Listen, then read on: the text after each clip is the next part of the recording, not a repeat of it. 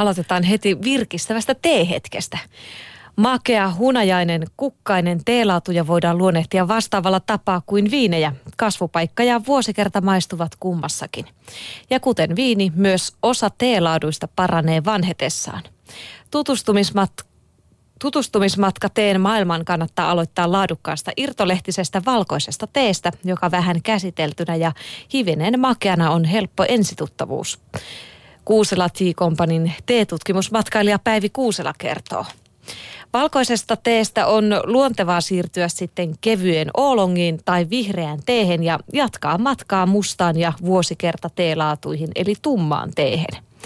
Veden lämpötila ja teelehtien haudutusaika vaikuttavat juoman makuun ja ne vaihtelevat myös teelaaduittain. Moni juo teetä vaaliakseen terveyttään vihreässä ja valkoisessa teessä on runsaasti antioksidantteja, jotka estävät soluja härskiinnyttävien vapaiden radikaalien toimintaa. Musta ja oolong tee pitävät verisuonet kimmoisina ja vähentävät sydän- ja verisuonitautien riskiä. Kiinalaisen perinteen mukaan teessä yhdistyy luonto, filosofia ja taide. Ne kaikki tarvitsevat sielua ja fyysinen ja sielun sielun hyvinvointi kulkevat käsi kädessä. Näin kirjoitetaan teestä seuralehdessä. Jasso.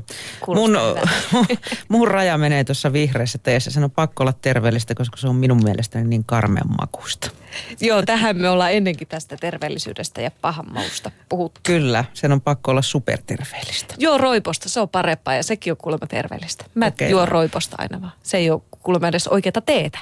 Täytyy kokeilla ottaa uusi haaste vastaan. Ja tota, syksyisissä asioissa liikutaan edelleenkin, nimittäin vaikka lehdet kellostuvat puissa, niin uimista kuulemma kannattaa jatkaa. Ei siinä muuta kuin totuttelee kylmää ja siirtyy, siirtyy sujuvasti talviuimariksi. Ja äh, pieniä vinkkejä tähän eli miten se onnistuu, niin hämärässä rannassa ei kannata kahlata, joten mene veteen laiturilta, jossa on hyvät portaat.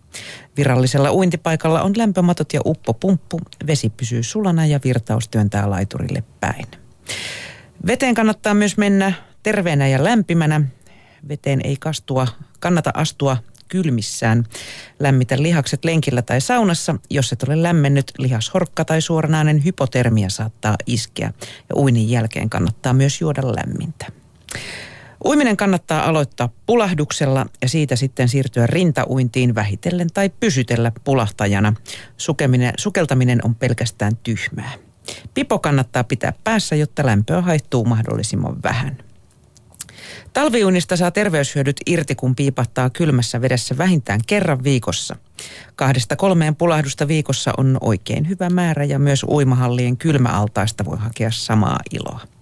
No sitten niitä terveyshyötyjä. Talviuinti lisää energiaa ja toisaalta parantaa unen laatua. Epämääräisiä kolotuksia ja nivelvaivoja potevat saavat kylmästä paremman olon ja talviuimarit kehittävät myös hyvän vastustuskyvyn flunssia vastaan. Uskokoonken haluaa. Ja syys-lokakuussa järjestetään talviuinnin tutustumistapahtumia eri puolilla Suomea. Hyvät uintipaikat löytyvät myös Suomen ladun verkkosivuilta. Joo, toi on muuten totta, että uskokoonkin haluaa noista flunssien karkottajista, tai että karkottaako talviuinti flunssia, mutta ainakin virkeä fiilis on sen jälkeen. Kyllä ja ihan voittaja olla. On, se on se ehkä se paras juttu, mutta maailma muuttuu ja niin muuttuvat myös keinutuolit. Vaikka kotoilutrendi on nostanut mummolasta tutut tuolit uuteen suosioon, niitä saa nykyään myös design-versioina. 2010-luvulla kiikutaan tehokkaasti Tuolien jalasosat ovat usein lyhyemmät ja keinuva liike nopeampi. Rentouttavaa keinuminen varmasti on, mutta entä tehokasta? Kyllä vain, nimittäin se on tehokasta myös lihaksille. Keinuminen treenaa vatsalihaksia, jalkojen verenkiertoa ja tasapainoa. Tämä on erittäin Pakko hyvä laite. saada keinutuoli. Jos ottaa... Ja sixpack. Saat molemmat. Jos ottaa vauhtia vatsalihaksilla eikä niskalla, kiikkuminen voi olla lihaksille yhtä tehokasta kuin vatsalihasliikkeiden tekeminen pari kertaa viikossa punttisalilla. Tutkimusjohtaja Ilkka Väänänen Lahden ammattikorkeakoulusta lupailee. Väänänen käyttää termiä aktiivinen istuminen. Keinuminen ei ole liikuntaa, mutta aktivoi kroppaa enemmän kuin paikallaan istuskelu tai sohvalla mötköttäminen. Kaikki, mikä vähentää passiivista istumista, tekee hyvää. Näin kirjoitettiin siis Me Naiset-lehdessä. Tämä selvä. Siinä vaan sitten vatsalihaksia treenailemaan kiikkustuolissa. Niin kohtaa kaikilla mummoillakin sixpackit. Kyllä.